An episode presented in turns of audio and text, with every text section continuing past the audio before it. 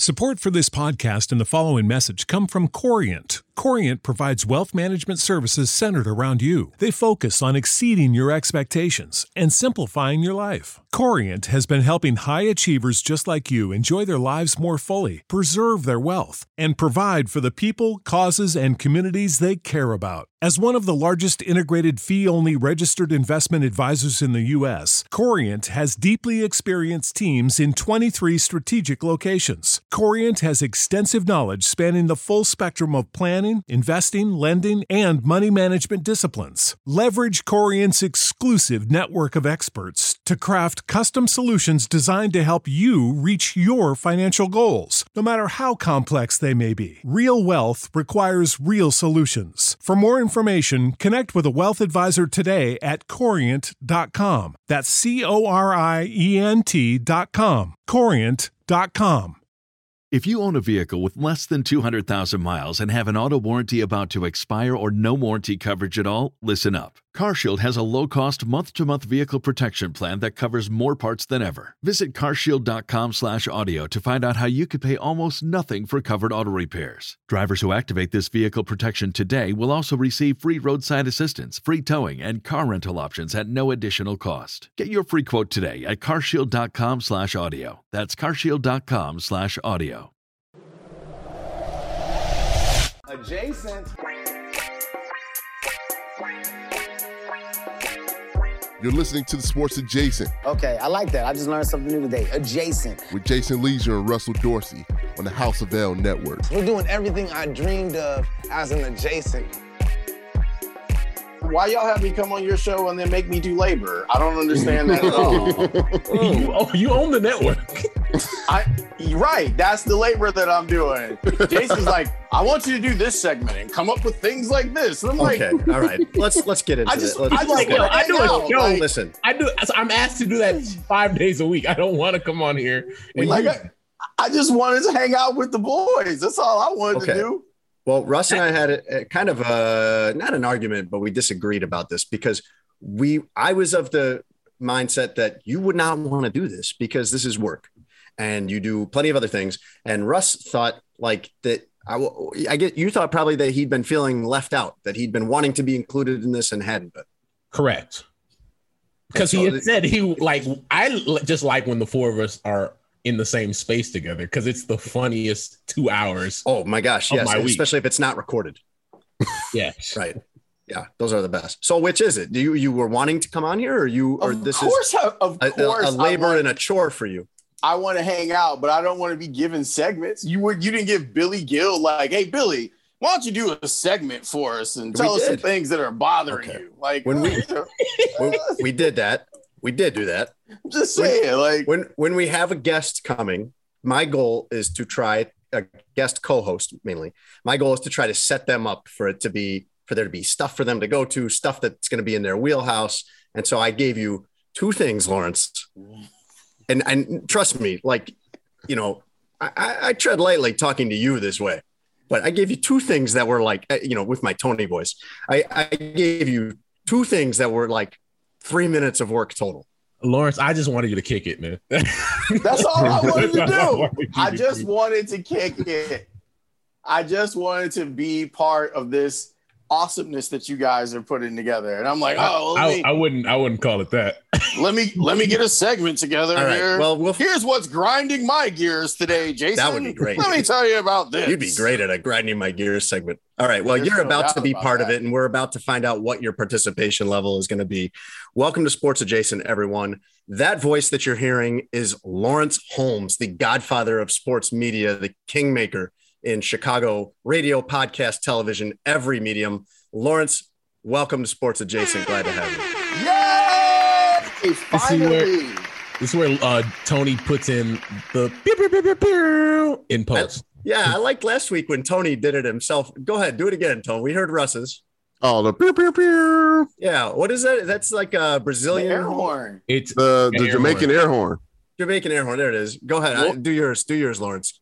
I would do it. I actually have it on my my phone. No, well, And if not- I wasn't okay. you, oh wait, actually, you know what? I got it right here. I just have to download it in a second, and then you can hear it off of here. Excellent radio. That's how I roll. Yeah, great. Hey, can't- We're not live or wait for you anything. to It's do- cool. Yeah. While we wait for you to do that, the, the guy who's made his living in radio all these years. Hey, let me download this real quick. I mean, sometimes play it. things have you have to wait a little bit. That's all. It's Well, but Tony can put it in in post. I wanted to hear you try to do it, and I, I, I'll go. Pew, pew, pew. Not good. There we go. There we go. Yeah. It's see, it was completely worth the wait. Okay. So the, the man hitting the uh, horn on his phone is Lawrence Holmes. I'm Jason Lieser with my co-host Russ Dorsey, and we got Tony Gill producing as always. And we want to start by thanking Obvious Shirts, our sponsor. You can go on there right now. Uh, they've got like 15 to 20 really good White Sox shirts, and I bring up the White Sox because they're the only team in town that's good right now. They've got going, going, going, Vaughn. All right, you brought the whole. And then, he, Uh, then he said he didn't, he said he didn't want to do no work and got all the sound you effects. brought the He whole waiting for this. 670, the score, music He board. waiting for this Sound moment. effect. Wait, board. let's see what else I got. Okay. Make sure that these are all royalty free, please. These these are Right. Okay. Here. Tony. This for you. Let it. There you go. Okay. I want to say that Lawrence W. Holmes is black excellence personified. Yeah, that's nice. He's What was too much that? fun over there. Is that someone saying ham? Yes. Like the lunch meat? Yeah. Or hard as a. It, it's fine. Okay. Yes, Russ is correct. I am all of those things that he said. Anyway, obvious shirts. They've got going, going Vaughn. They've got, uh, I was a fan before 2005. They've got baseball needs more Tim Anderson's. Uh, they've got 15 to 20 really good White Sox shirts on there. They've got our collection of sports adjacent shirts, and you can get anything you want on there for 10% off by using the promo code adjacent10. And they already have free that, shipping, free return, a so it's all good. I What'd you get? an What'd you everyone, everyone loves Tony Gill shirt. Yeah. That's a hot Wait, seller. wait, hold on, be our hold on, hold on, hold on, hold on, hold on, hold on.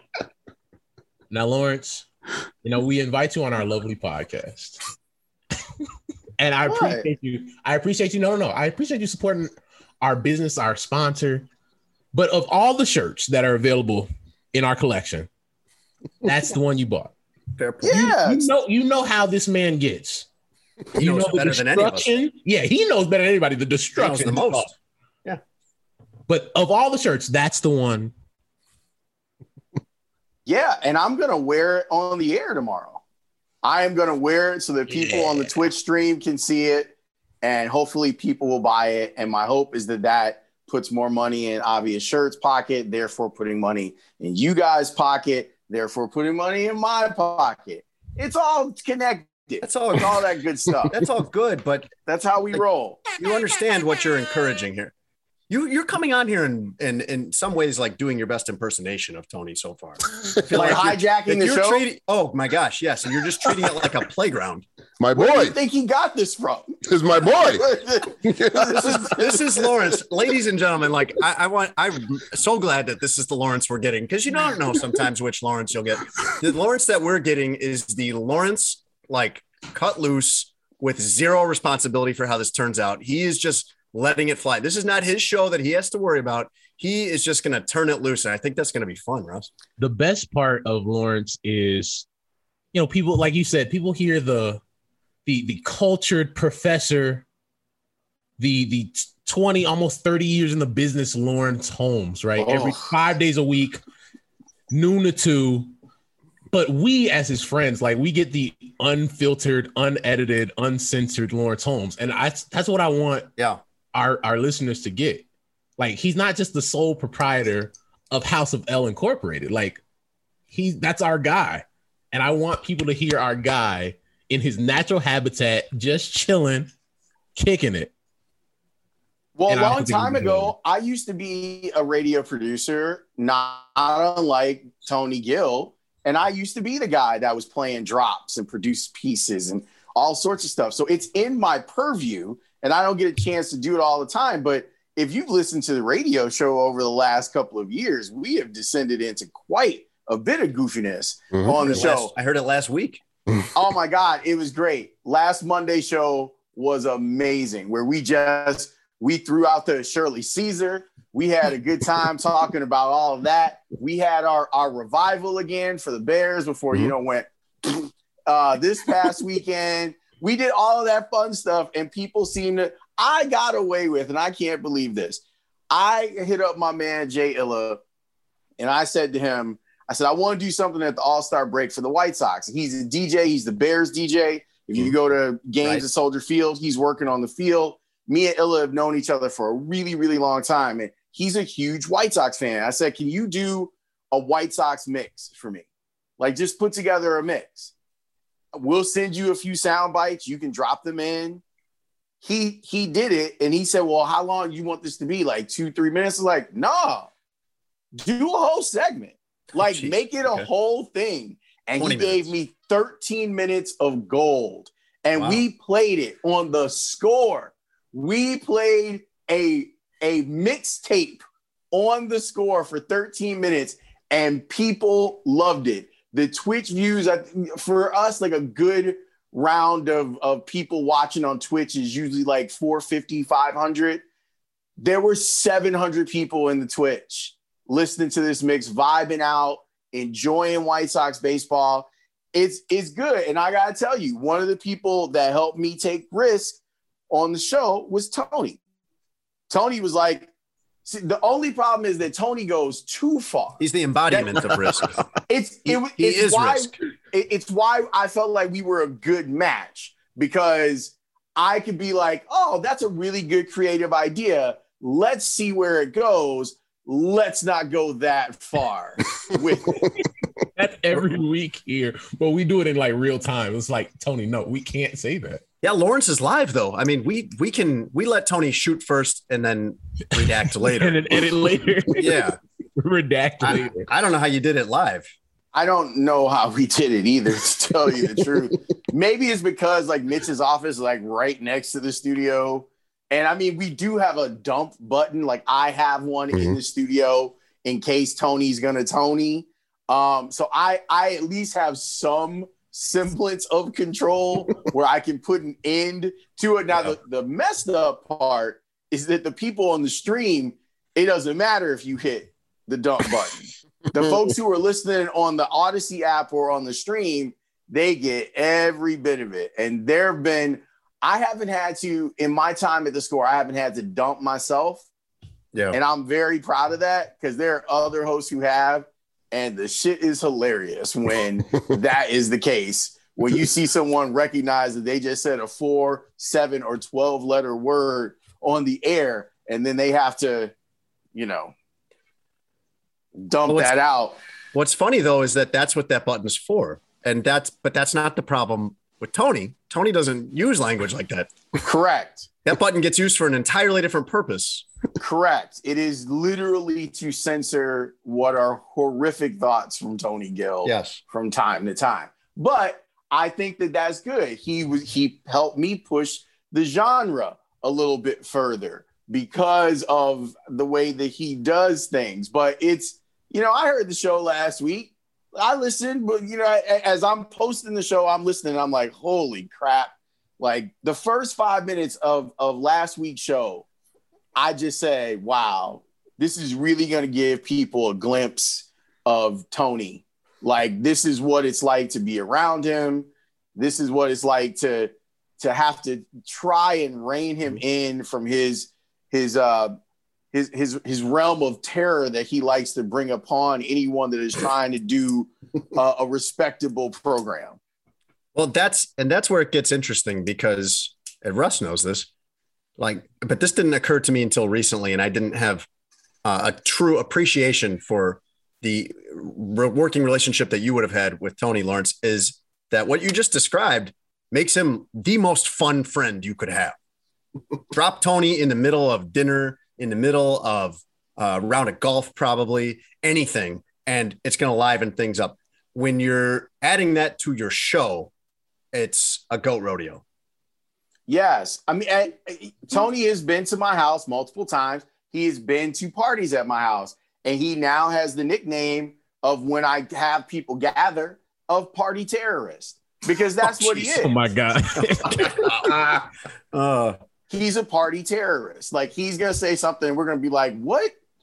What just happened? And why is everything stopped? And all I I joked about it in the post that damn it, Tony is something that anyone who loves Tony Mm-hmm. Gill, and as the shirt says, everyone loves Tony Gill, has said. I remember when we were talking with, we were out hanging out at one of Shakeia Taylor's event, Mhm. and she literally, you know, in the most righteous, indignant black woman way, just said, Tony, I'm sick of you. Like just Jeez. in public, like in front of everybody because of his nonsense. Tony, And- Tony, you look so proud of hearing that. Like that's a badge of honor. That's a that you're gonna put that on your resume.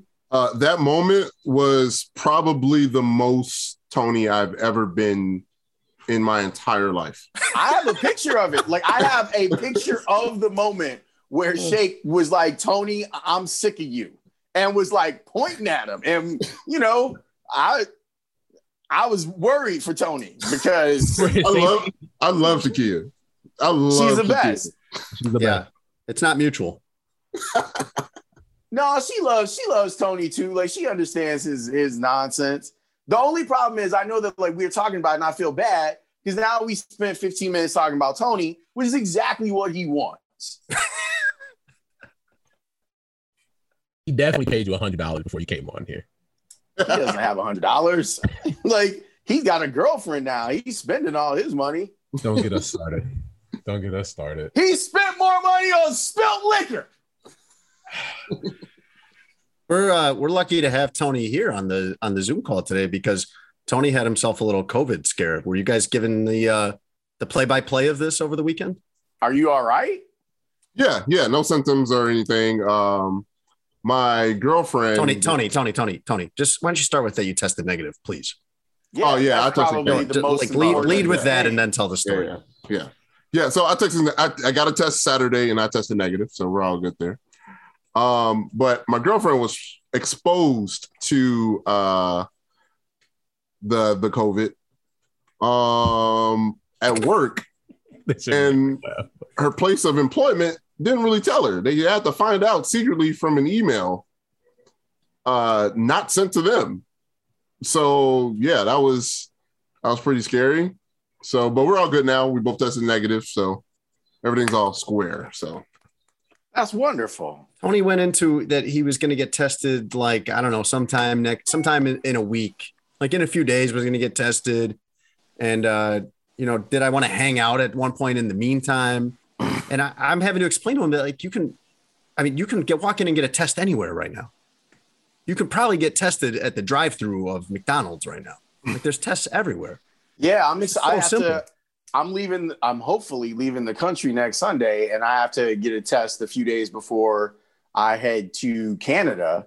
Mhm. And man, their rules like they are very serious. They Yeah. are very. I've never been to Montreal. I've been dying to go to Montreal. So.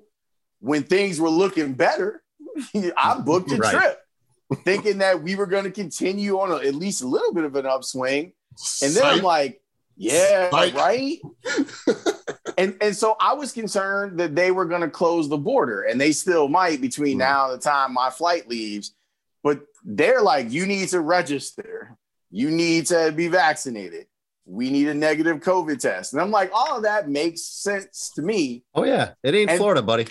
And this last one, I was like, they are for real, for real. They want a written plan. They want they want an itinerary of what you're going to be doing in Canada. No, no, no, no, no. Uh, th- That would be fine too. If you they test want positive, a I think. plan of what you will do if you get stuck in Canada. I think you have to book a hotel, a quarantine hotel through the Canadian government, don't you? Yep, Like you got to do what. it. They they are not playing around at all, And, and I they're not paying for it either. that. You are. I can appreciate that. They like don't bring that bullshit over here. Don't bring it. Don't bring that American COVID up here to Canada. We are not having that nonsense. Is there is there a, a what if Marvel Cinematic Universe where the rest of the world is like, I don't know what y'all doing over the United States, but we want none of it. None of y'all can come over here. Stay there. I mean, isn't that really what's going on right now? I mean, it's we uh, that there was definitely a time uh, not too long ago over the last 18 months when the world was like, nope, don't come here. And Canada. Australia and New Zealand have been straight up like, don't come here. Do not come. Do not come. I'm going to come. Ever. to everyone. New, Yep. New Zealand's been saying that to everyone, but there was a point where Can- I mean Canada for the last two years didn't let the Raptors and Blue Jays play in Canada because even under the circumstances of hey, these are professional, you know, hundreds of billion, hundreds of millions, billion dollar sports teams with world class testing and frequent testing and every advantage you could possibly have. We st- we still don't want thirty of them coming in and going, and we don't want the the Canadian players, the Blue Jays and the Raptors players coming and going all the time into the US. And when you you see what happened with early on, like last year, when you see what happened like with Cleveland and their players and folks were just wilding out before there was a vaccine, like you you get it. And now all the people that are still out here just doing whatever. Like I I I admit that I got a little bit vaccine high. Oh, yeah. Oh, me I was too. like, okay, I'm gonna go Yes. out and I'm gonna be with people. And Yeah. I had a good time doing it. And now I'm like, ugh, might be time to do the show from home again. Cause you can't trust people. It's amazing. Well, what's happening now is we're having the resurgence of everything, but we're collectively, and, and I'll be honest, man, me too, a little bit saying, like, okay, fine, but I don't want to go back to all that stuff we've been doing for a year and a half. It's hard to go back. It's very hard to go back. It is. It, it really truly is. But it man, I I feel like we going back in the house if we don't get stuff back regulated. And, and I almost feel like I almost feel like there was this trade-off where people were like, "Can we just have one month of fun and then we'll go back and do Can we have spring break from the pandemic? right? But Russ, And don't then- you don't Russ, don't you feel like it's not our fault? It's No, it's not our fault. Like that, But- that's the most that's but- the exasperating thing is there's a solution out there and we've all opted for it and everyone else is ruining it. Here's my thing though. Like I I understand because I think we're they're gearing up to like put way more restrictions. I don't think we're gonna get it to shutdown range again because there's too much money moving out here, and I don't think the world in whatever form is gonna allow that to happen. But yeah, you we're gonna get to a point here where it's just like, all right, bro, y'all y'all wilding, y'all coughing in strangers' mouths and licking doorknobs and all this other stuff. And we gotta calm y'all down. But the, the funny the funny assumption that Lawrence made was that all of us was just not gonna be here. Russ is gonna be still out here. Whoa. Oh, nice. wow. Yeah. You see Welcome- how okay. you so see how my man does me? Wel- on welcome to public welcome to the show. Lawrence. Yeah, Lawrence, you know how uh, you know how Dwyane Wade had his Euro step and Dirk Nowitzki had his leg kick, step back jumper. Uh, this is Tony's. Oh, that's his go-to. Yeah, it's just to at any given time point out Russ's um, vibrant love life.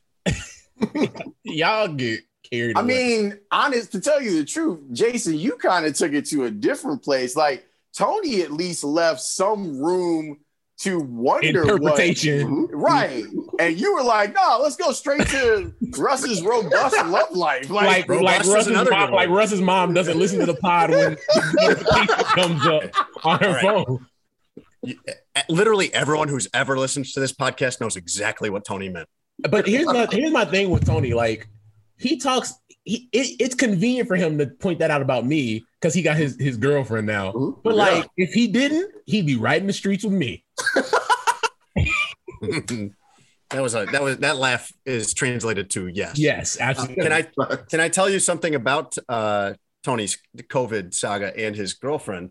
Is when I found out Tony was, had this scare on uh, Friday, I think it was, and I explained to him how you don't have to wait five days to get tested, buddy. And no, I don't want to hang out before you get tested. Uh, I said, let me know after you get tested because I care about you. I want to know. I want to know if you tested positive or negative. I want to know if you're all right.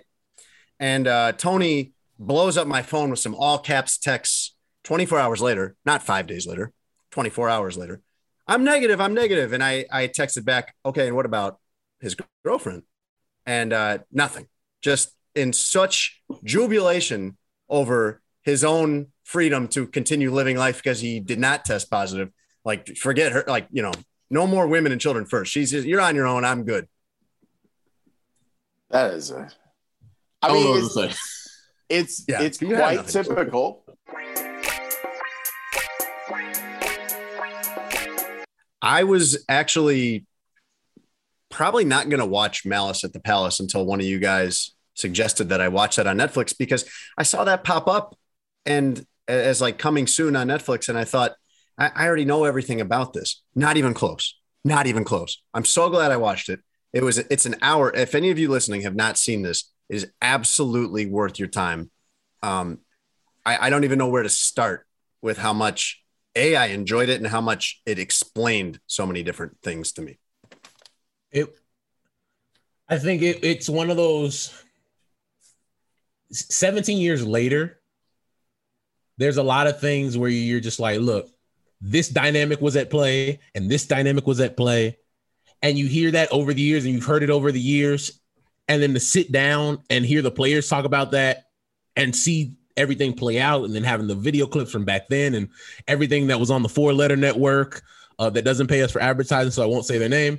And all like all these different news stations, they're like, yo, these thugs and all of that, and the dress code policy that came about right after that incident, and you know, the racial dynamics at play.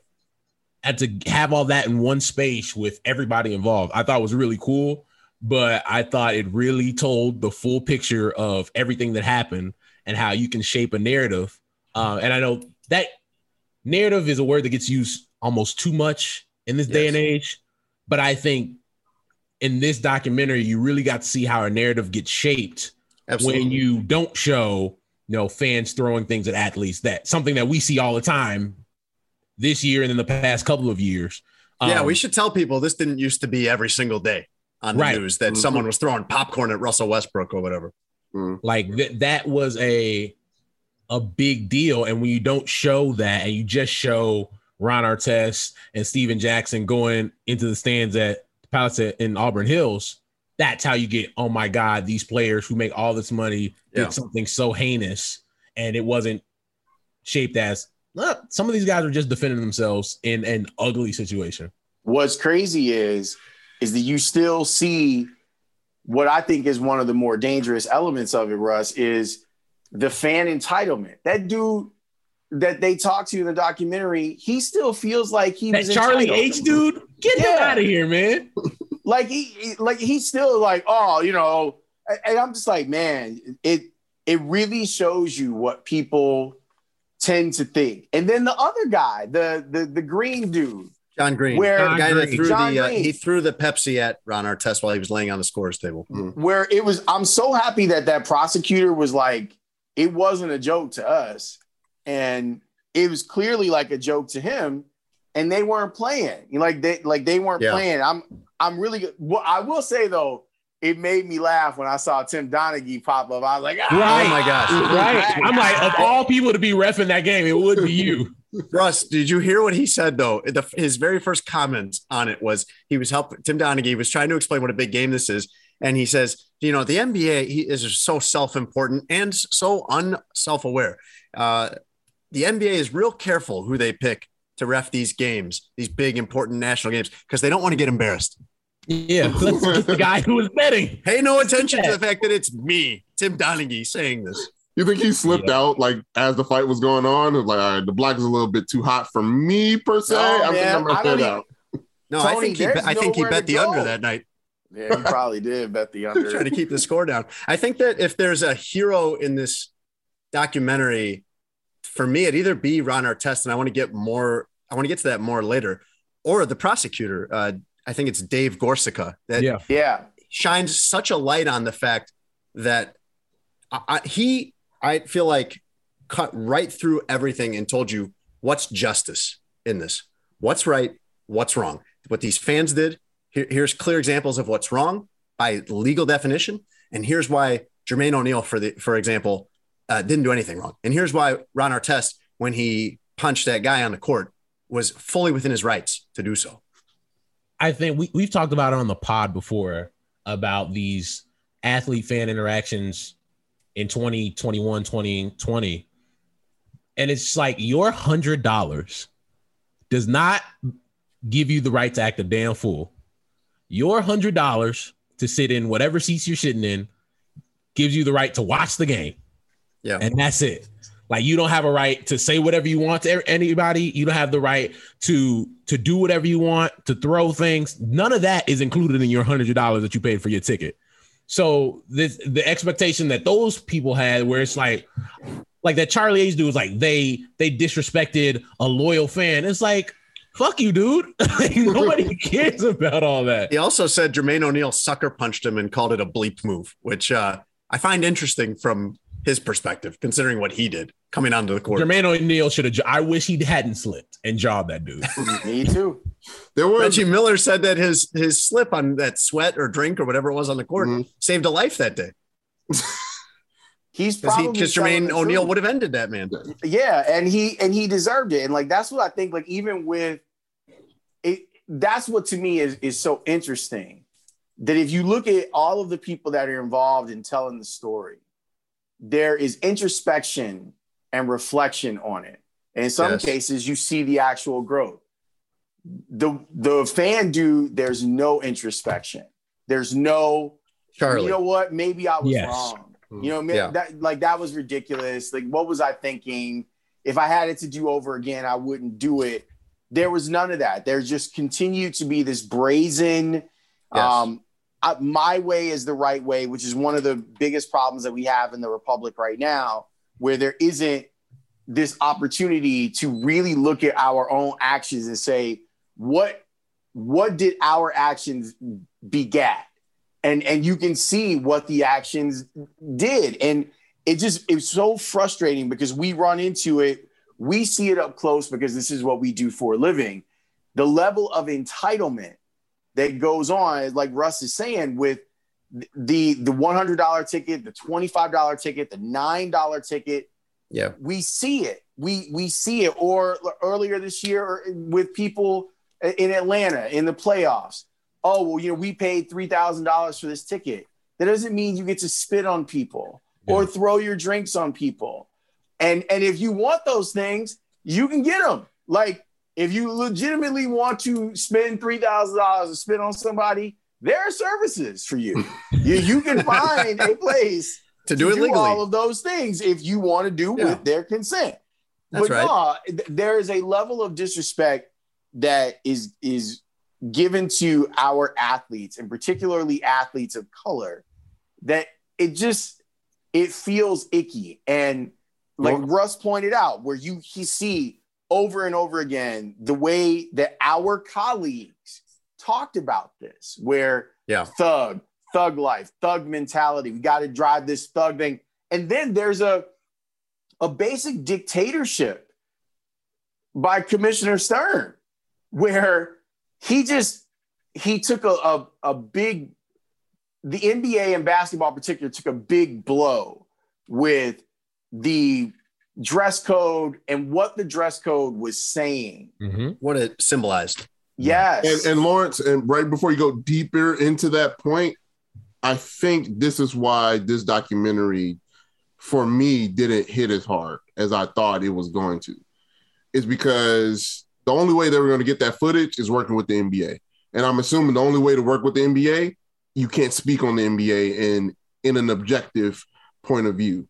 That David Stern railroaded without actually going if they had they had all this evidence. They saw what but it didn't matter because guess who pays for the tickets? You can't have the black athlete punch the white fan. Not in that league not in his league. Um and i think that was ex- just looked over and if it felt weird. It was like they would get right up into the right up into the cliff but wouldn't actually discuss that angle of this entire thing, which I think isn't the the fan athlete interaction. There's there's an underlining theme underneath it that they didn't hit, and it's the the white fan on the black athlete that I think that they didn't discuss that I thought needed to be discussed, and that they left a lot on the table for me on that. So it was for me outside of the kind of the the Ron Artest um, mental health angle. That was the, really the only in depth part that I enjoyed about it. Like it, that was the only thing for me. That's interesting that you say that, Tony, because I think that you're right. I and I think that because of what we do, maybe we're more attuned to it. I thought that their storytelling device was effective in leaving you all the breadcrumbs. Exactly. Like they they Yes. gave you all the breadcrumbs, and they were all like, the pieces to the puzzle right there. in front of why why and you're sitting there going like just like, even the language aspect of it they hit you over the head with it they hit you mm-hmm. over the head with the word thug throughout this entire thing and then you have like Jermaine O'Neal sitting there explaining to you like this is not who I am this is He's the not who anti-thug. Jermaine O'Neal. Like I mean, Jer- Jermaine O'Neal is like as clean cut and straight laced. Eat. Talk about a guy that did everything right all the time. Right. And and even with the league, like they walked you up to, well, I mean, even with the the the the, the soundbite of Stern saying, you know, it was one of one. Yeah, unanimous vote, one zero. Unanimous one zero. Yes, to show like, hey, I made this decision. This wasn't nobody but mine. And I still, I think to Lawrence's point, it did a good job of saying, hey, one person made this decision, what right or wrong, and him not being alive to speak on that. Right. I think that leaves a lot of this open ended. Is unfortunate because I think that would have been a good addition to it. But I do think without that, they did a good job of explaining it in a way where having the news clips from different but they newspapers- didn't. But but that's my thing. They didn't explain it. They But let I- us I up. They, they, they showed us. They showed us the food and told us we couldn't eat it. That's what it felt like to me. It's like if it was- you're gonna if you're gonna reference it, like you got to dive into it. It's right there to be discussed, and they just didn't do it. I'm personally, I'm just like, I think I understand what you're saying, but I think letting you you you're hoping that the people that watch your doc are smart enough to understand where you're going, and I think they did a good job with that. And so, like the four of us all know where they're going with that. Um, and I think most of the people who watch that doc will also understand that. But I get you. I think when you bring up the point of David Stern, I wonder, you know, if there's coincidence to when this came out. This may not have been a documentary that they would have been able to get cooperation from the NBA on to make two years ago. Yeah, that's life in my house. I'm sure. I'm sure it's one of the neighborhood kids dropping by, and that's uh that's uh, regular. That's a few times a day. Um, Ron Artest in particular, I thought was amazing in the movie, in the documentary, and I thought that his intelligence, how articulate he is, how self-aware he is, that he can take all these complex thoughts and explain them to you, and it truly makes you understand him better and think differently about things that happened. For example, him laying down on the scorer's table. That at the time to me, I was actually watching this game when it happened. I was watching Pacers uh, Pistons in a dorm when it was happening, and all of a sudden you see this fight going on. It's so startling to see. But you see him lay down on the scorer's table, and you're like, what is he doing? He's provoking. And then you hear him explain it 17 years later, and he's like, no, I was in therapy, man. I'm trying, I have trouble with my emotions. I don't have control over these things. I was using a technique that the therapist, that my psychologist taught me about kind of just stepping back, taking a break, counting to five, being like, hey, I got Stephen Jackson here. I got Jermaine O'Neal here. I don't need to be involved in this, doing like everything that you would textbook of what you'd want someone to do in that situation. And and I think well, there's a documentary about Ron that came out 2019, I believe. It's great, and it dives even further into who he is and some of the things he's he's gone through. And I think the the cool part about talking, Ron has had this image about him his entire career. You know, it's like, yo, that dude is wild. He's weird. He's all this these labels. And there's something that Reggie Miller says almost in the beginning of the doc. He was just like, Ron is different, and different doesn't necessarily mean weird, Yes. right? And you have to adjust to that. And the league, fans, wh- whoever, nobody adjusted to who Ron was really, other than Yeah. the president of the Pistons at the time, who was just like, "Yo, if we bring him in, Hey, having Reggie there, having Jo there, and then him having the therapist, I, all those things, Yeah. you know, kind of help to keep him calm to a certain degree. Um, and then that situation seemed like everything was working. Everything that they had put together, put in place, he was going through like, all right, I got to step step back. I have to take five and really give me myself more time to think about what I'm going to do here.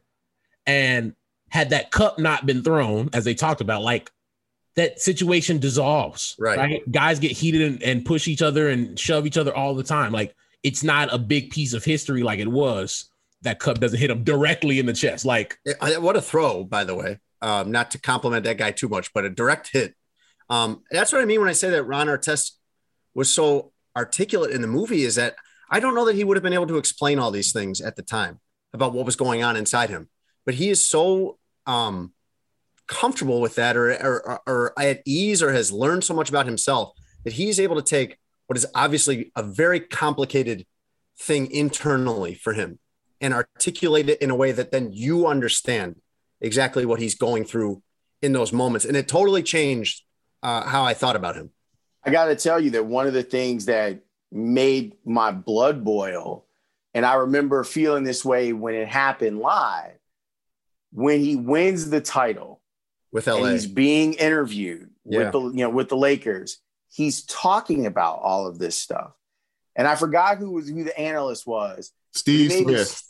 I, it made me really mad that Steve Smith in the moment was like, "Let's get off of that." Yep, yeah, he was And pouring his heart out. Yeah. He probably, and he was like, defense, he "Oh, probably so thought he was what does it feel like to?" Yeah, it was all. Yeah, I, probably thought he felt was like helping such. him. Yeah, I, I know that he he did, but I I'm don't sure think meant that he, that Ron didn't really need the help. Like that, he like that moment of emotional maturity and reflection is impressive. yeah. Like you want to talk about growth. Yeah. Here it is. Here it is on display where he should be as happy as he's ever been Mm-hmm. playing basketball. And even in that moment, he's like, I feel like I a coward. screwed, I I screwed things up for Right. other people. Reggie Miller should have a ring. Jermaine O'Neal should have a ring.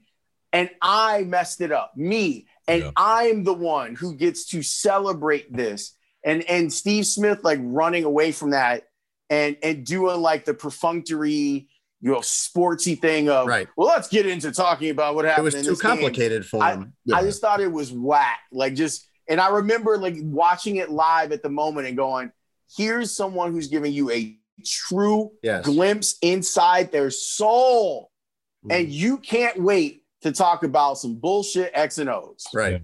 You And know, I by the way, he did not mention Reggie Miller in that. No, you're right. He did He- not. He I listed everybody. like he everybody. I felt like listed he Stephen Jackson, for it. Jermaine O'Neal, the coach, Yeah. the GM, the water boys. Yeah, he was he was right at the edge, and then got asked a different question. Never mentioned Reggie Miller. And I think that is that was the- hilarious, by the way, their dynamic in the movie.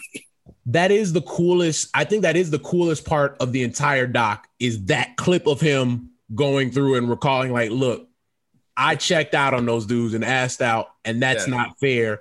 And That's all right. these dudes should have a title, and I'm here celebrating. I think that's that almost like wraps the whole thing in a bow. Yeah. you know, to be honest. And I think the, the fact that a lot of these guys still live with that, even though it's 17 years ago, like Jermaine O'Neal still talks about how no, it's it was, it was really hard for him to get over that until they blew the building up. Right. No, it's uh I think you know it's funny. Like when people think of Ron Artest, they think of Dennis Rodman, and they kind of joined those two. Obviously, you know, they both ended up playing for the Bulls, which is weird. But I felt like Ron knew before anybody else knew those breaks going to the Source Awards, um, going going like I find knowing within himself that something is wrong Yes. telling people something is wrong, showing people something is wrong, and nobody believing him. Yeah. You know, or, or at least in only in part believing him. Like for Jermaine and and Stephen Jackson and the rest of the Pacers to say he had a psychiatrist with him at all times. You wouldn't like think about that? Like as, as a teammate, like, no, something's wrong with Ron. Like or as as the team. ask questions, right, about what is really going on with Ron Artest that he has to have this person with him. What is he noticing about himself that he is open to whatever help that I can get. I want to be better for this team.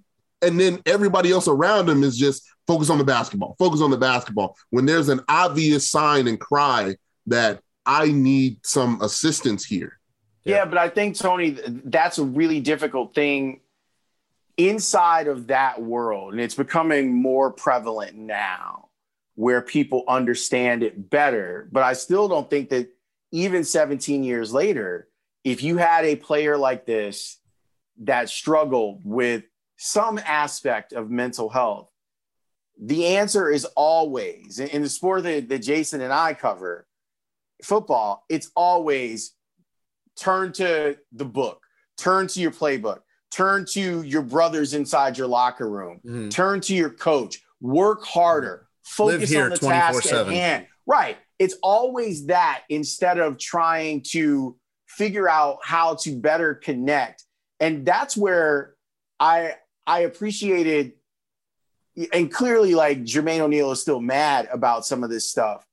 But you can see like him understanding it better now. And Reggie Miller, I thought, did a great job of illustrating how it was. Well, you have to figure out a way to connect with all these people, and you have to try and put everyone in the best possible position.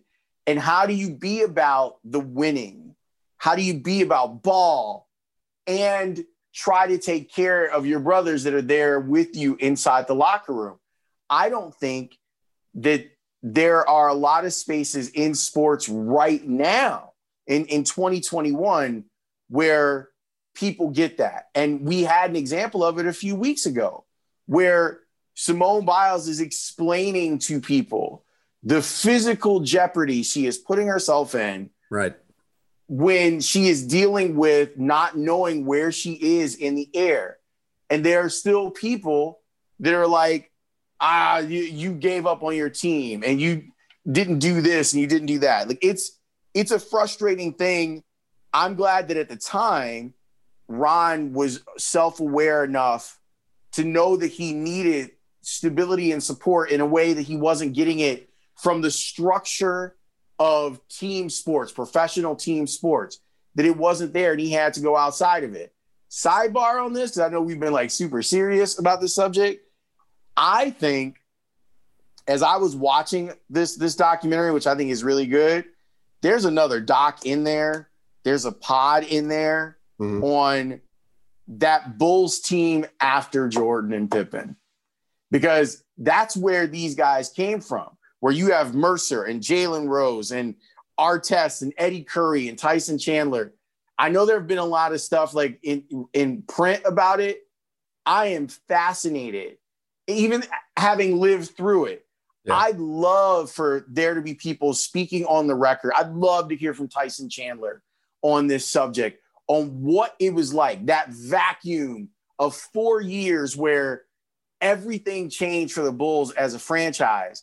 And it was just the worst basketball that you've ever seen. oh my gosh. And yes. it's just terrible. And, and everyone wanted out of there. There's a there's a, a story. There there's a you Tony, you might have to edit this. Like after I say it, I might not allow you to run it. But there there's a a story about Ron Artest the Bull where halftime. You know it, Let's Russ. go. that things were going bad for the Bulls. They weren't playing well. Ron got upset. At halftime, he was saying that they needed to be more manly, and he took his clothes off in oh. the middle of the locker room and said, This is what a man looks like. And so, like, to me, there are all sorts of stories that could be told and shared from that era of, of Bulls basketball. And you wouldn't think that following a, a, historically losing team would be interesting. But I think there is something to hearing the stories of Kornel David and you know, like all this dumb stuff that they mm-hmm. were doing, trying to figure out how to to to try and sustain some level of winning and give Jerry Krause the the team that he always wanted to create. We're gonna look back on yeah, mental health is still a very new subject in sports. We're gonna look back in 20 years and Ron Artest is going to be one of the first people like that's that's where this thing really got ignited.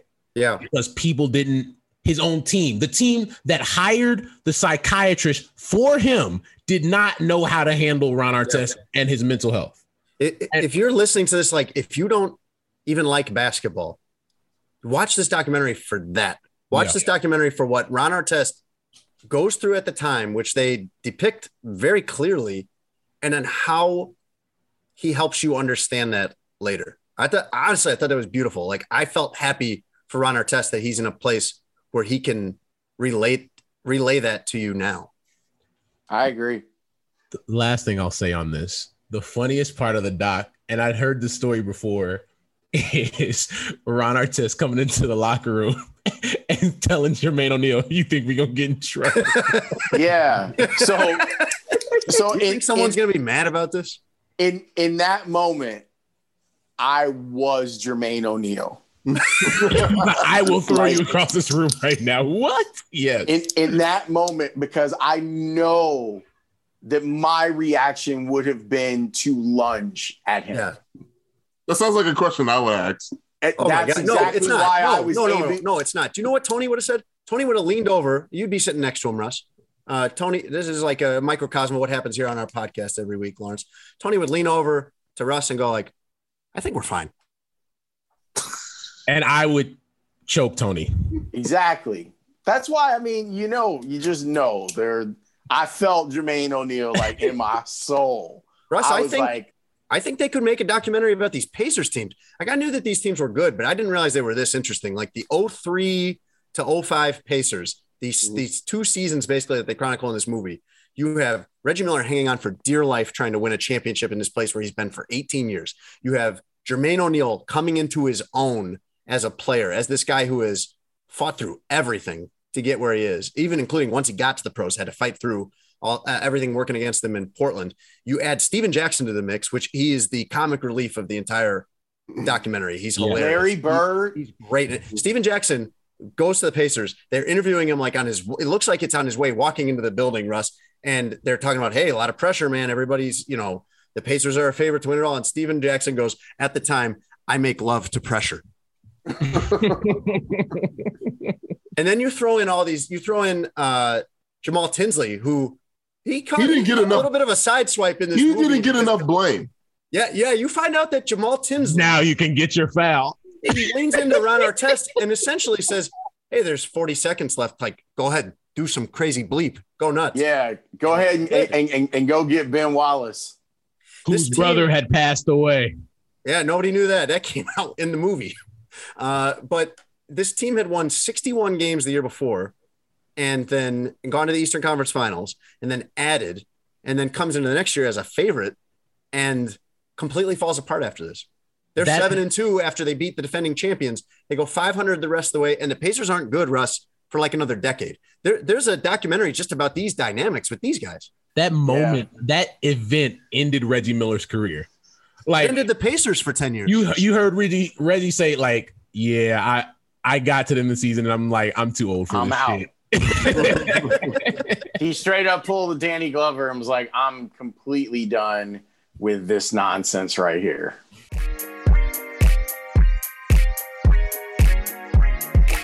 All four of us are interested in content creation. And that's what OnlyFans is for. That's, that's a broad term that's where they've look. It's content is content, man. Oh, it's content creation. Actually, like one of the one of the downsides of this is, and I know it's not something that necessarily affects us, but this was a way that people who work in the sex industry mm-hmm. were able to get paid. Mm-hmm. Because if, if you look at the way that adult films are made, the pay structure is not conducive to what they are putting themselves in the middle of and the what it ends up like not everyone can be Maitland Ward who was you know mainstream actress who's now transitioned into like it's so weird. I flipped on the TV the other night and I was like oh yeah that's right. Maitland Ward was in White Girls. And now like she's maybe the biggest adult star in the world right now, which is also strange because she's in her mid 40s and the shelf life is usually not great. So OnlyFans was an opportunity for people to monetize themselves on their own for what they do in the sex industry. And with some of these new guidelines that are coming down, like it, it's a hell of a blow to that industry and people in that industry that were getting supplemental income out of it. And and it's it's interesting that that's that they chose to do it that way. Um and and you know there, there's there's something that's a bit discriminatory to it. I completely get people being frustrated by it. For everybody who who is unaware, so OnlyFans content content creation uh website application uh, a place where, as Lawrence alluded to, like sex work was, uh, it gave people a, a safe space, right, uh, to create content in the sex work industry and for people to be able to monetize off of that. Now, OnlyFans was a content creation platform before sexualized content moved over there. But that's really where OnlyFans kind of exploded over the last two to three years. Ooh. And they've made a lot of money off of that uh, and and sex work and getting their percentage off of that. Um, and this week they they announced that they are banning sexually explicit content starting on October first. So um, sex work content of that nature will not be allowed on that form anymore. And it's there's been a lot of blowback um, because according according to the what they listed this week, their financial partners are not aligned with the content that's being created on their platform. Uh, and money talks. And as we know in all areas of life, like if it's not lining up with the financials, something has to change. So OnlyFans decided, look, we know this is where our bread is buttered, but if JP Morgan Chase and Wells Fargo and, and Venmo and Cash App and all these other places where, you know, where we get our income from, our revenue from, are saying, yo, cool with y'all being uh sex positive and you know sex pro sex work, but yeah, y'all can't have people busting it open on on your platform if you still want us to be involved in it. And OnlyFans made a decision and said, "Yo, we're we're out of the sex work business."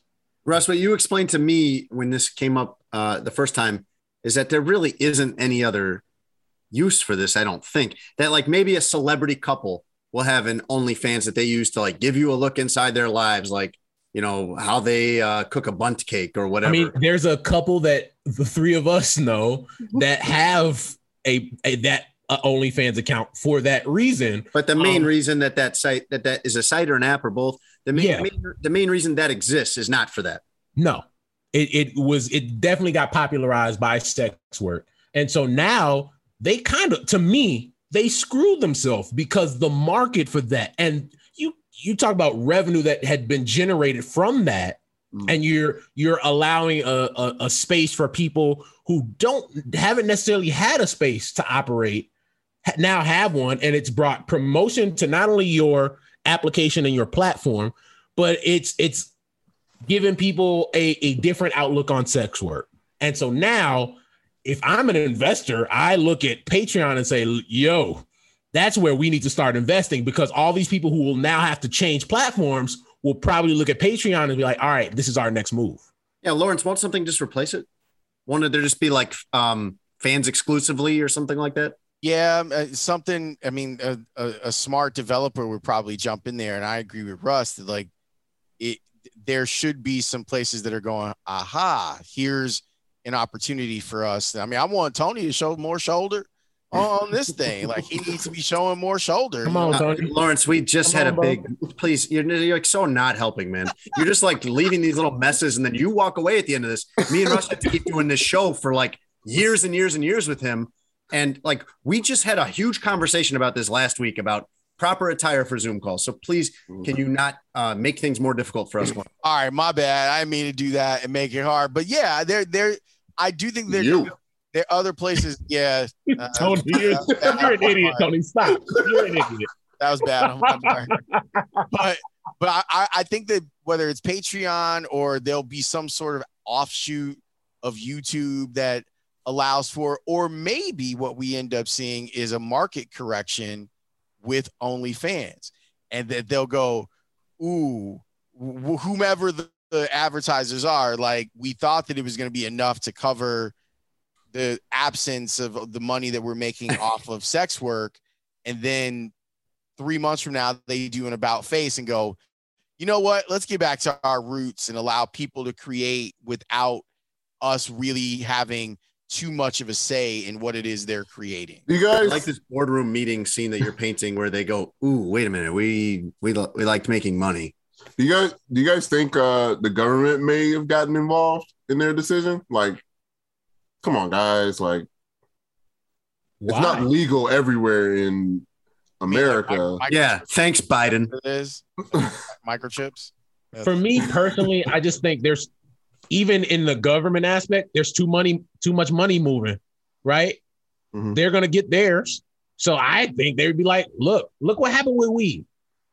As soon as they figured out how they were able to tax weed and make money off it, oh, we oh, yep, go ahead, legalize, have um, you know, dispensaries all over any every corner and every major sh- like as long as you can monetize it, people don't care. That has replaced hair plugs as the dominant billboard in Chicago now. dispensaries. Yeah. Yeah. I Jason, I I a couple months ago when we first talked about OnlyFans when I was telling you what it was. Yes. I yes. said we should use some of our show funds to have Yes. to get an, an an OnlyFans account for market research, but you kind of uh kind of Hey, yeah, you know that was a, another uh, that was a unanimous vote on the expenses, one to nothing on that. We're not expensing an OnlyFans subscription, Russ. the problem is there are two of us in charge of uh, Sports Adjacent LLC, so we might have to. Well, we can't revisit now because I don't think there's enough market research we can do before October first. But You know what's weird? Like the the I didn't mind OnlyFans. I mean, people were creating content, right, but the thing that got me was like, I think OnlyFans may need. Well, I don't even know if they can do anything legally, but it just felt really creepy. Was when Bhad Bhabie turned 18 and instantly got a million dollars by having an OnlyFans. very Like that was the creepiest news I had ever seen, like in a long time. Well, that- Tony, here's the thing: everything goes in cycles, and this mm. happened when you were younger with the Olsen twins, Hmm. where there were all sorts of sites that were having countdown clocks to when the Olsen twins were going to turn 18. So this is this has been a lecherous kind of creepy way that young girls have been sexualized for a really long time in media capital M. Um, same thing with Britney Spears. Like it's but the the Olsen twins is the the the best like mm-hmm. apples to apples example of this where there are plenty of of what you would consider now like reputable sites that were at the time hosting these you know these countdown clocks for when the Olsen twins turn 18. That's weird. It's weird and it's creepy. But I mean, it, it it's weird and, and must be very profitable.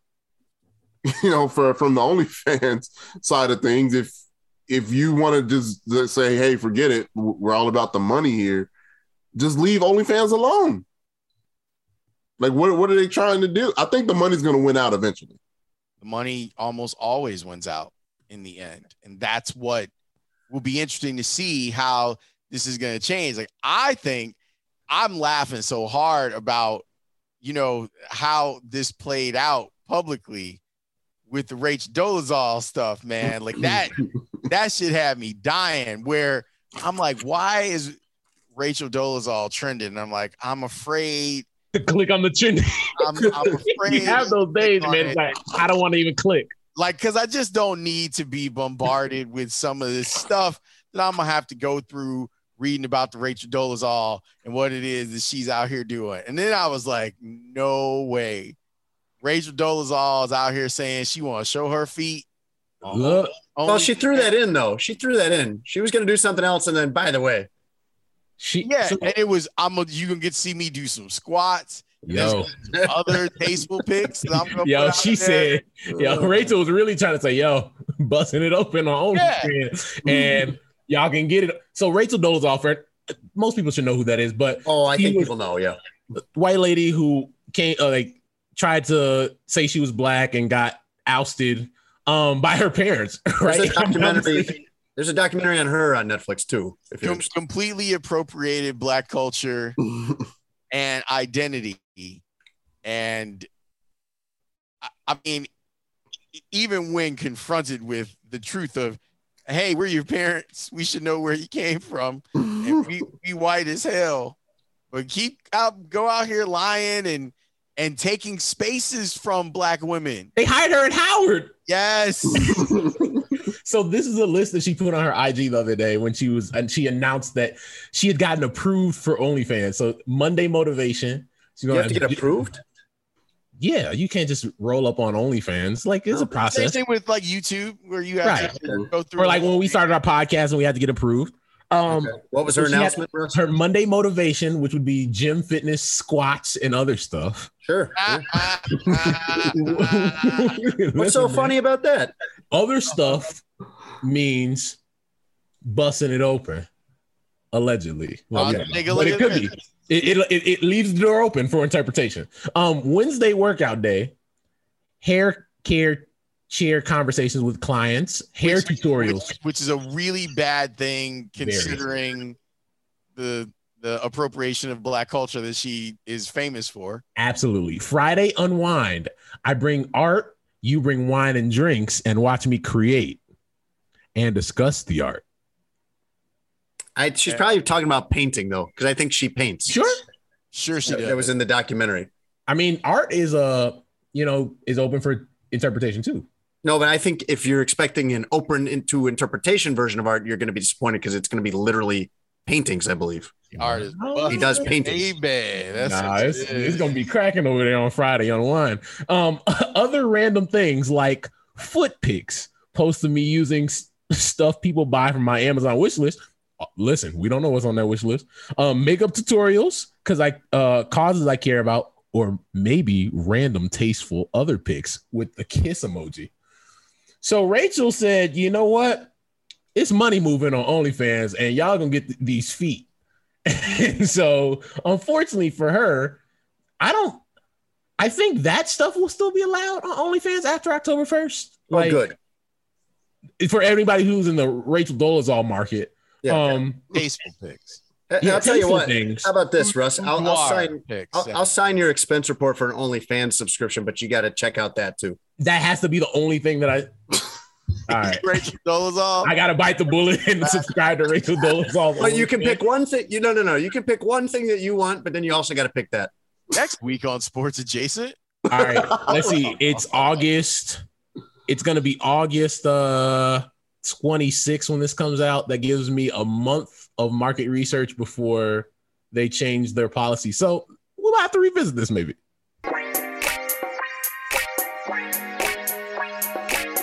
Russ, you said you uh you took a L recently. What was That's that? in, well, that's in the news. Are we gonna talk about it? No, we don't. Have, I didn't have it. We can. Tony came on here talking about uh L he took in his dating life, so I can talk about mine. I That's can a- talk about mine. Uh, it happened when I was 15. Is that the last time you like dated somebody that wasn't Ashley? No. Mm. 20, 20, 20. You're you're the last time you dated somebody that wasn't Ashley was in 2020? No, no, no. Out here. You're wilding. No, no, no. you got him. You got it. That's what it sounded like. You just Put that on the podcast. This isn't the podcast. That's right. Yeah. Just, uh, you know, like to have some contingency plans going in case things don't work out here. Uh, no, age 20. Ashley, we love you, by the way. Um, yeah, Tony. Not listening to our segment breaks. this ain't a segment break. This is going in there because I'm about to tell Tony the story of the L I took. So, um, I got, I was texting, I was seeing this young lady, and I texted her the other day, Mm-hmm.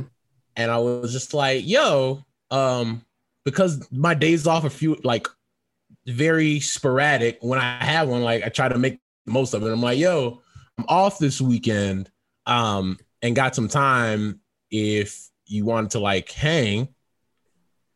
And she goes, Let's have Tony give the anno- annotations on this. And so Hang she in a goes- biblical sense, as Tony likes to say. No, I was. It's really just li- hanging out and having a fun evening with a nice young lady that I enjoy spending time with, right? And so she texts me back and was like, "Yo, glad you get some time off. Listen, comma. So anytime you get listen, comma, it's never a good thing. No, whatever follows is going to be rough, probably. So she goes, I've had so much fun with you, had a great time, There's a butt coming. but I don't feel a connection with you. Wow. Um, Rough. and part of that is because you not being here, we don't get to spend time together. Hmm. But I think you're awesome. I'm sorry, right? And so you look at the tech, you you get that like honestly, that's an adult response, right? And I would I want that from somebody. That's like it's honest, adult. it's super adult, and like that's I'm I'm about that. And so after your ego get bruised for 30 seconds, I was like, yo, I appreciate you telling me. Um, and I I totally respect that. And look, if if we're not meant to like connect, it's it's all good. Like it's fine. I think you're awesome. Wish you nothing but the best, right?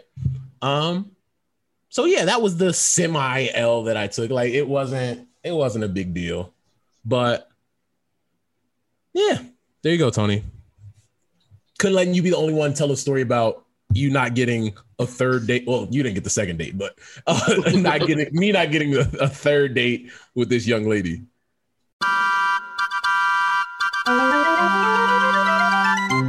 What a time. Now it's time for DC Comics segment we call This is fine. I'm okay with the events that are unfolding currently. Everything's Fine. That's okay. Things are gonna be okay. So are none of y'all prepared? I'm prepared. go, go ahead, Lawrence. You got it.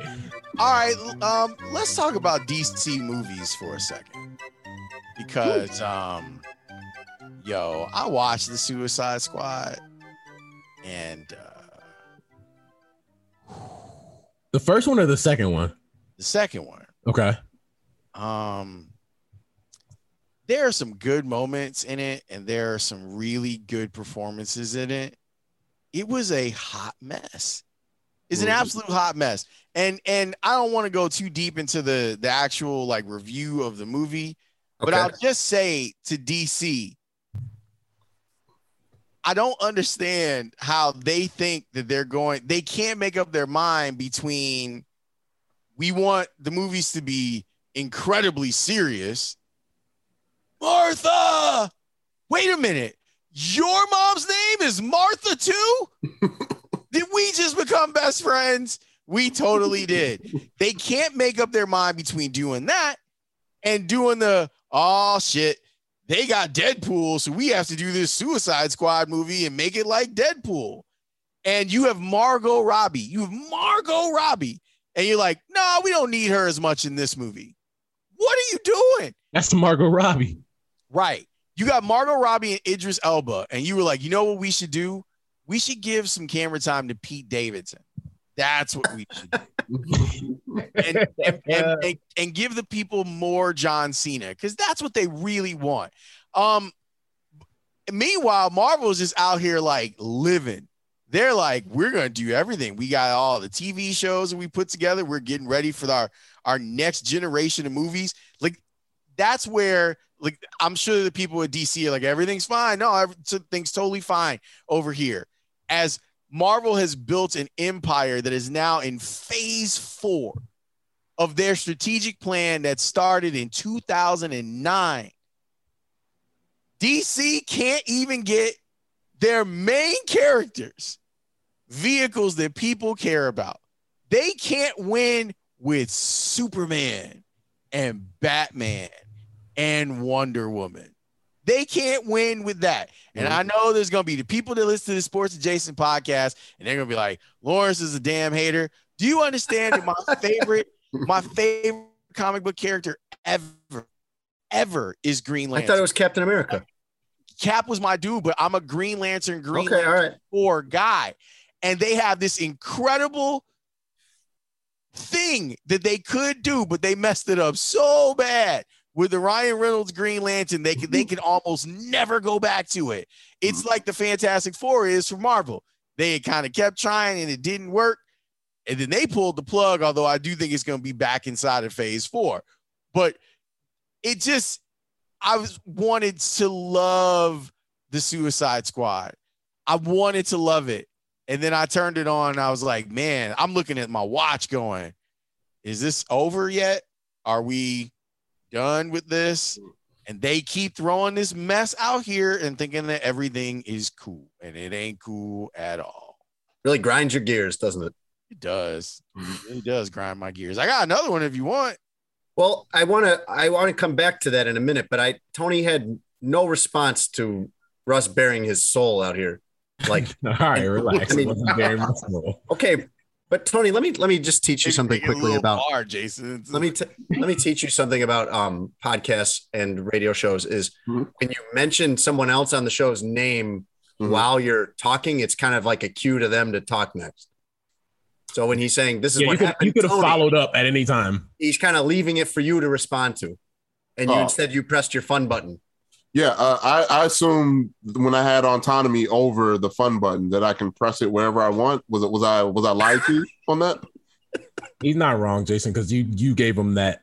I we didn't vote on that, and we probably should have because I would have voted no. hit it But- again Yeah, Tony, you you and, and feel free to follow up. Like Oh, okay. oh no oh no Now it's time for a Chicago Bears segment we call fine. I'm okay with the events that are unfolding currently. Everything's fine. That's okay. Hey, Things are gonna be okay. Where Russ learns that Tony is more producer than friend in his life. I mean, clearly, clearly, it's like, yo, friend, hey, talk about this situation that happened to you, and now I'm screw your situation because I'm gonna play everything's fine. Yeah. Da, da, da, da, da, da, da, da. Yeah, let's play the circus music over Russ's story. you know, I'm not writing his check this month, just just from that alone. So, Wasn't there supposed to be some sort of debit system? oh, there's a fine. Yeah, that's 15 cents off your check, Wait a second. Is Tony over there eating Jimmy's Johns? yeah tony's just eating a giant So that adds to the. So you're eating during our recording on our audio platform. You can't even talk. We Lawrence, do you an have audio another- platform? You know what? you have No, no, no. another everything's fine Let's do this. We're not. We're not gonna. We're gonna ignore everything's fine. We're gonna come back to it because he can't be eating and then expect us to do the work while he's The eating. best, the best part, the best part about this, and I know that we run the risk of of him choking and dying while we're talking. Well, about that, that- that happens. like this this isn't Tony taking a sip of water or a bite of a piece of candy. He pulled out a There's a big ass sandwich in his hand. well it's the size of his forearm big 12 inch sandwich that he just pulled out. a full sandwich. Like not like not even sheepishly taking a bite out Big of the ass corner. bites. It's like I'm waiting for him to open up chips and eat it. like he looks like Joey he's done. Chestnut mid competition taking that bite. No, we're, we're not doing everything's fine. We're gonna ignore him. So whatever we're gonna get to next, we're gonna go to it's it. just it's so ridiculous. It's so like the only thing that, that I can think of while Tony is doing that, and I, I don't mean this to diss, especially with Labor Day coming up. It's it is the stereotype of the union worker. Whoa, whoa, whoa, whoa. What, what he just Whoa, did. Russ and I are both union workers. Chill, I know. I I too am in a union. Easy. This is the stereotype of the Whoa. hey man, we on break. And when we break, we break. That's Tony not, just in the middle of the show doesn't care at all. Here's a giant sandwich. yeah, you don't have to smear all unions with that. you can just say that's a Tony. That's a stereotypical You know Tony what's movie. The funniest thing, I forgot uh, we were in a union until you just said it. Aren't you guys technically in a guild? yeah, No, a- no, the it's a- news news writers it's an actual guild. union, I think. But isn't the, the aren't they the s- operate as the same? Kind of. Yeah. Okay. But it's That's- just it's so it's so like he basically put the sign up of on break by pulling the sandwich. I like I don't even know if we're doing it justice for pe- people who can't see it. So I hope that he makes this a video clip Oh, that people can see that No, Tony legitimately got the Jimmy's Johns. No, he absolutely will because the way he chooses the video clips are which ones is he the star of? Can Jason for real? Like, can you not read everything's fine? Because I don't want to give him the satisfaction of this moment. I, I'm going to side with you on this one, and uh, let me tell you something, Russ. Uh, I will get you a list of finable offenses for next week. Let's get it. That's like my Christmas present for you. It's really ridiculous. It's, Y'all, you can't see because this is an audio platform. He it, he's holding it with two hands. That's how big this is. Yeah, yeah. No, he has to cradle it the way you would a newborn give me child. The biggest, give me the biggest sandwich that you have, Yeah. so I can eat it on my audio platform where I have to talk. Russ, You're the hungry. that I can keep thinking is, is that that sandwich has been there for the two hours that we've been talking. It's right? a hot ass sandwich now. Like it's not even cold. It's hot. like it's been sitting there calling Tony's name this entire time. He has been dying to eat this sandwich and he hasn't had a chance to. And he found what he did was he found the spot where he could just be like, Well, we're gonna move on to another subject.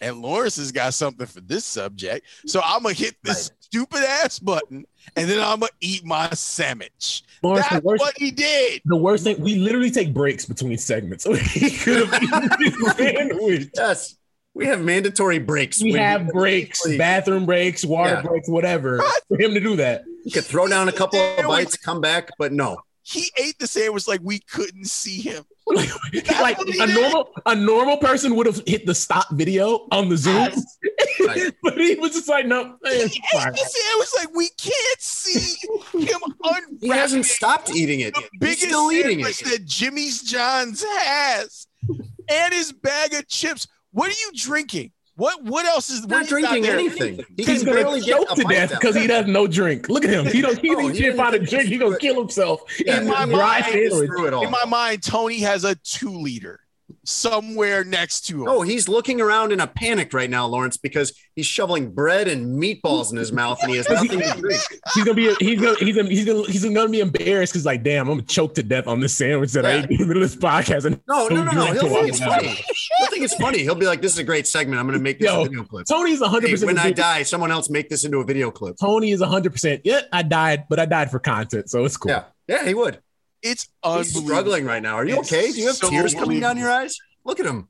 I was hungry, guys. I'm sorry. I was really, really hungry. Y'all, he has crumbs on the corner of his mouth. This is my life. This is all time. This is an Unreal. all time Tony moment. Put this at the top of the podcast, man. Please. This is ridiculous.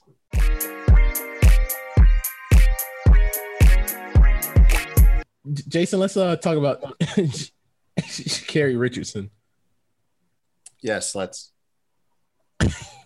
We can't even get to it. There's no transition now. I, I don't. I, I don't know what we can do here, but we have to salvage this thing somehow. Uh, U.S. sprinter Sha'Carri Richardson uh, competed in her first event, first race since being suspended uh, for marijuana use.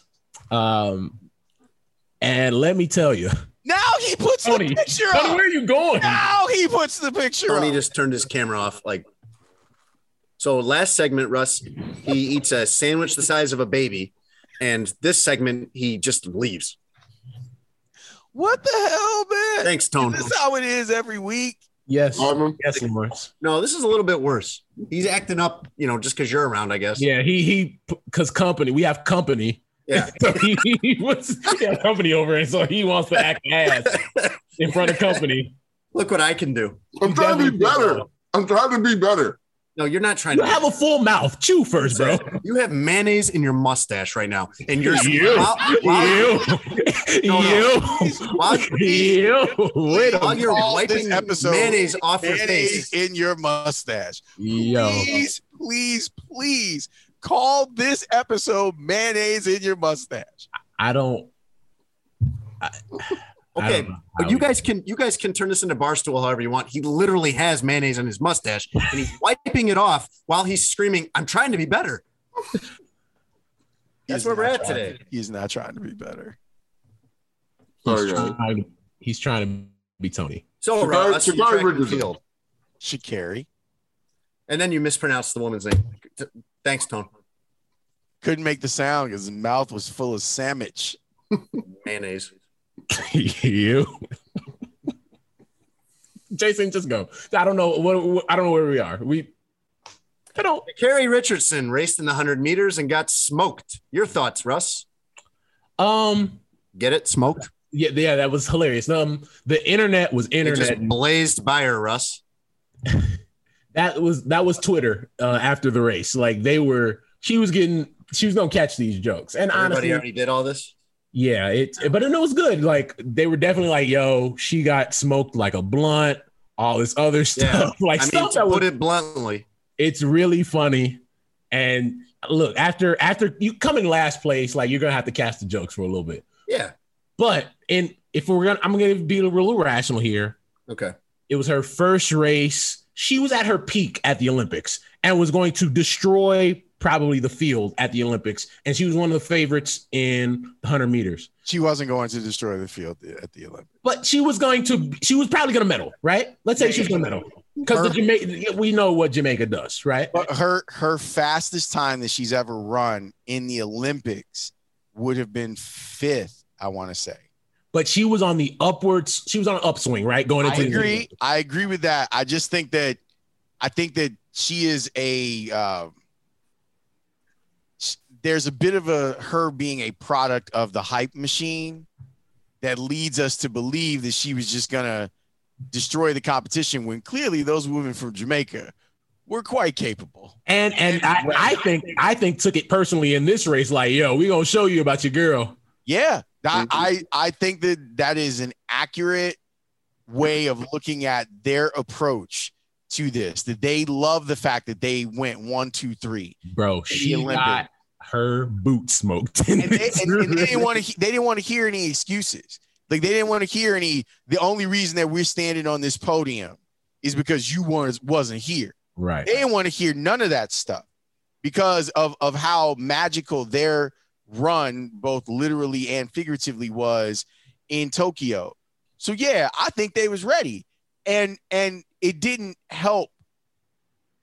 I'm all for the confidence. I think that it's important. In some cases, you have to walk it before you talk it before you walk it.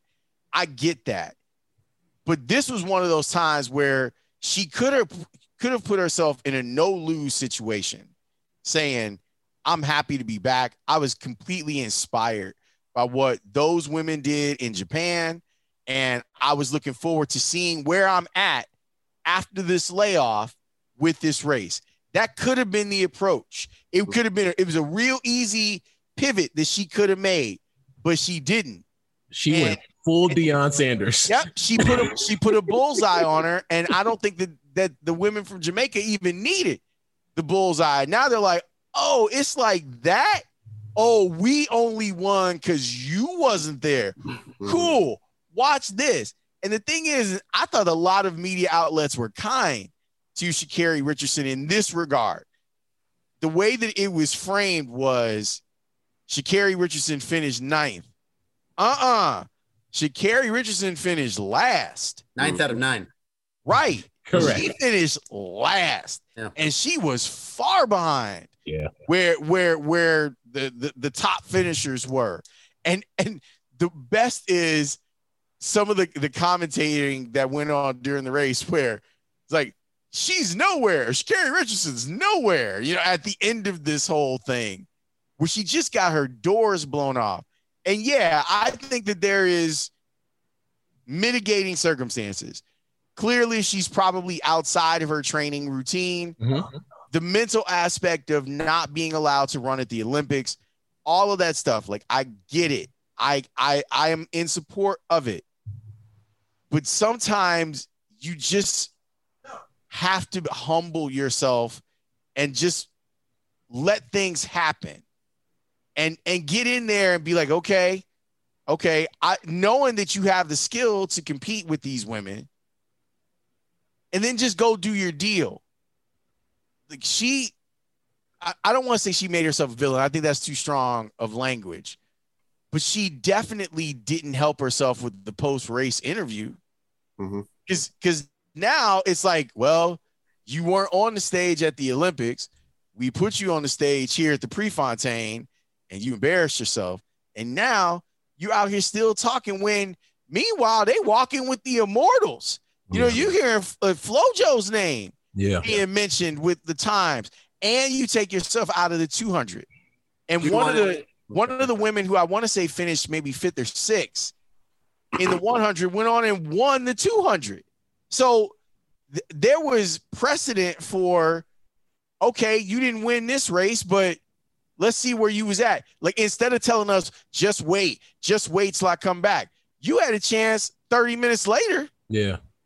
to show us where you was at, and you you decided you didn't want a piece of that. I'm interested to see her next event at her next um whatever race that she has That because motivation. yeah like either this motivates you to perform at your best and get in shape but if you come out and get your muffin cracked again I look I think this is a this might be one of those grand opening grand closing situations Let's share exactly what she said. Let's uh let's have Tony read the quotes. And now, Tony Gill reads. Ah, Lawrence Holmes, nice to meet you. Tony Gill with glasses. How you doing, sir? Just did Wow, you're not a different person Just read this. Let's see how he reads before we determine whether he's a Still has mayonnaise. right he gonna pull a Read. Gary Yeah, I I just enjoyed a sandwich along with my friend Tony Gill uh, with no glasses. So it's sandwich time. All right.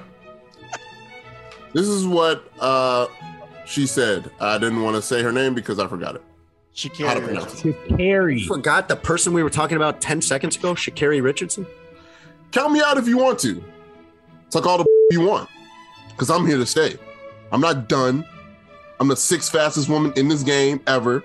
And can't nobody ever take that from me. Congratulations to the winners. Congratulations to the people that won. But they're not done seeing me yet. Period. It's quite the thing to say after you get your boot smoked, but you know, it's cool.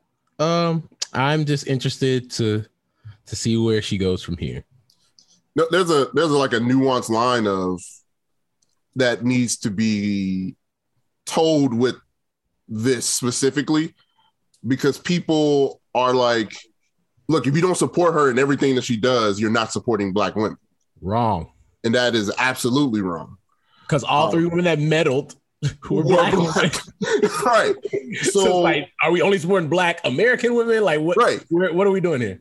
right. Like there's also a, a come to Jesus moment that, all right, like for example, when she lost and then she had that interview, you know what my first thought was?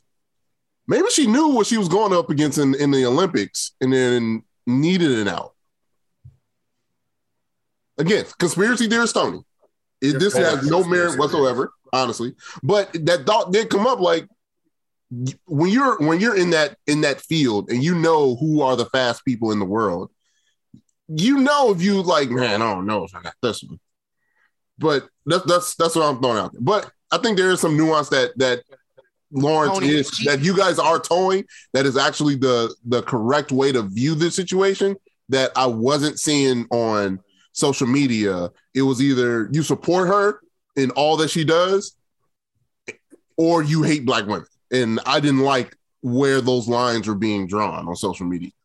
Yeah, and I and I get it that people they got their capes for her because it sucks. Like I, I think everyone is everyone kind of understands where she was, and she'd had a family member pass away. She was dealing with that, and it's while it's against the bylaws, it's not illegal. So people saw an inequity with it. I, I think that there was some false equivalency that was going on with Michael Phelps when they were talking about it.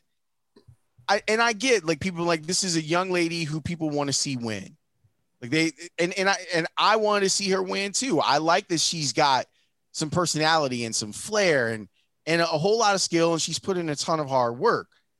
It just at some point you have to be like I lost. Like take the L mm-hmm. and and and rebuild because and and this is what I was talking about.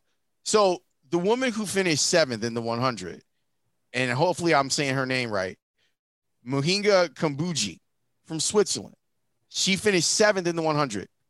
She won the 200. Like, think about that. You have this big disappointment. You get dusted by half a second, which is in 100 meters time. Like, that's a long time to be behind the leaders of this. And you put it together, get ready for the next race and you win the next race. I was disappointed, like as someone who is rooting for Sha'Carri Richardson, it felt like she tapped out and then got mad at us when we were like, "Why did you tap out?" Like, I, we want to see you in the next race. Like, you run the 200, well, go run the 200, Right. and see where you're at. And yeah, it is weird that it has to be a blanket level of support that you have to give for you to be supportive. And that's where I feel like the disrespect that that was shown to, you know, Shericka Jackson and and Shelly Ann Fraser-Pryce and Elaine Thompson-Herah, like the level of disrespect that we showed those women Mm-hmm. by acting like they're not part of the diaspora, Mm-hmm. that they're not black women that are excelling at an incredibly excellent pace and and with the consistency of they did it a month ago and they did it again at the Prefontaine. It I I find that to be disrespectful. I, I find that us kind of turning our back on their historic accomplishment Mm-hmm. for for us to just kind of fall into the well, we have to have Sha'Carri's back no matter what. I, I I think that's that's a little reductive, and and I I think that we as a as a people, number one, and as as sports literati, can do better than that.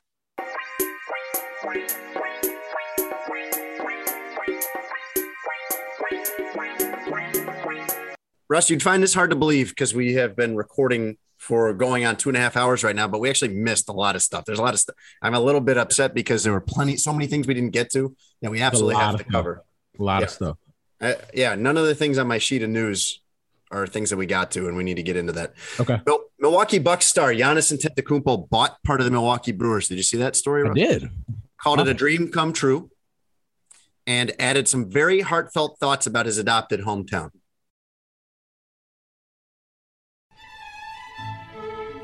And now, Tony Gill reads.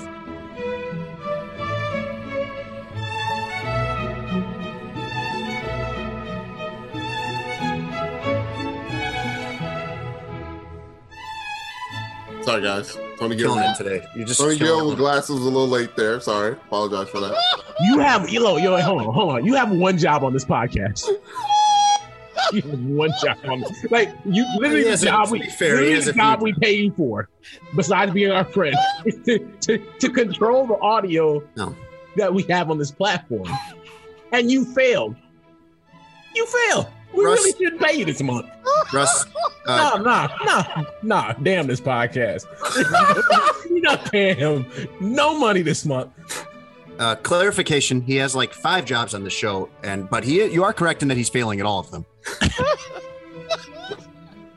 All right, guys. Tony Gill with glasses is back for a second appearance. All right.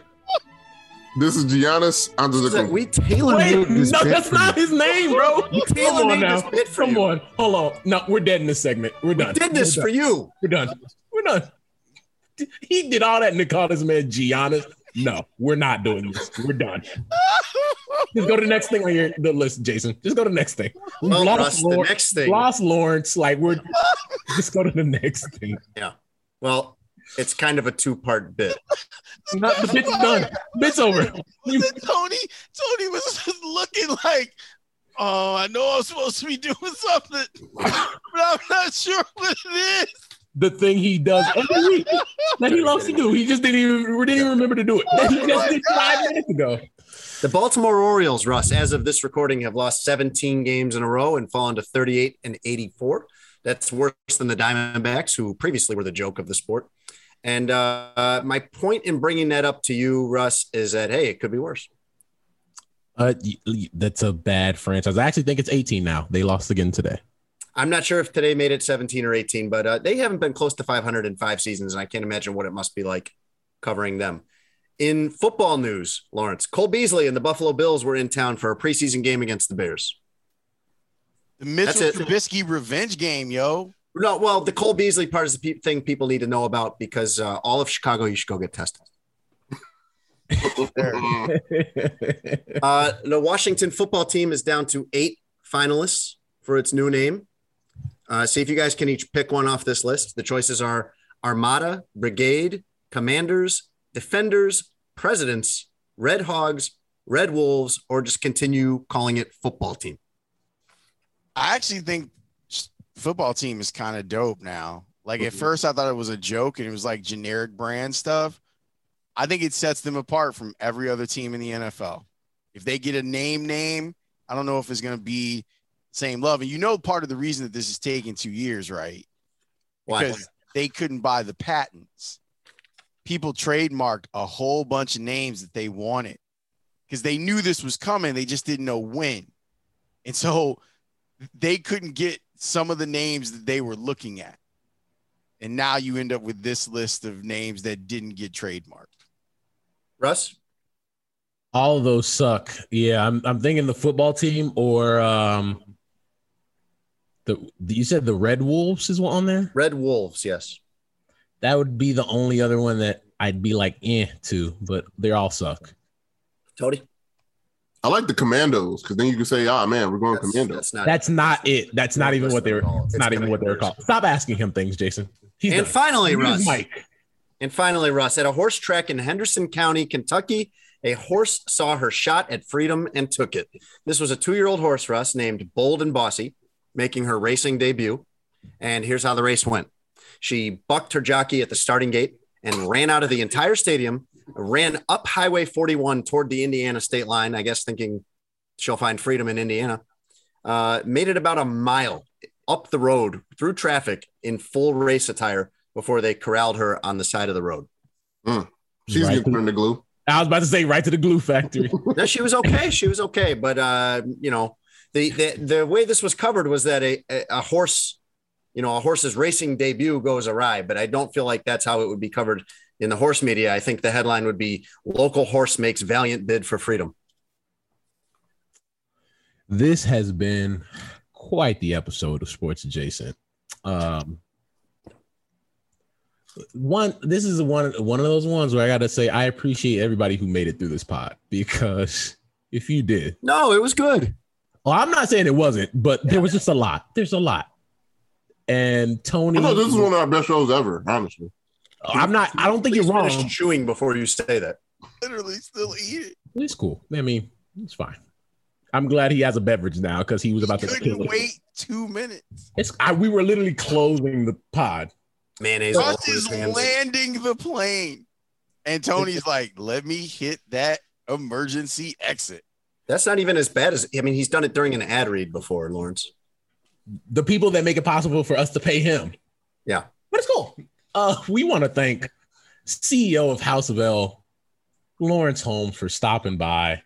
Our guy, uh, for watching how this thing gets made each week. And now you know, Lawrence, all we have to deal with with uh one Anthony Gill. Yeah, there there might be some changes to the structure of Russ, this is like your parents leave you alone for the weekend and then they come home and like the house is not cleaned up. Yeah. Yeah, that's how that's how I'd uh, describe this one. Lawrence is here and uh, the place is a mess. it's a beautiful mess though, boys. That's the best part about it. Mayonnaise all over the floor.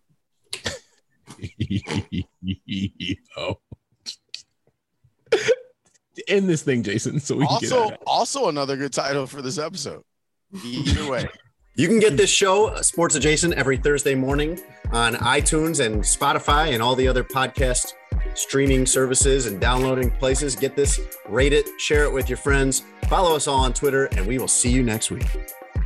Thanks for listening to Sports Adjacent with Jason Lieser and Russell Dorsey. Be sure to download, subscribe, and give the podcast five stars. You can check out the latest episode of Sports Adjacent on all digital streaming platforms. I'm very much adjacent.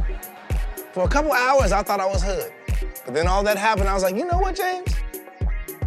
You adjacent to the mother. Mm-hmm. Good job, guys. Good show. I enjoyed it. I'm gonna F you up, Tony.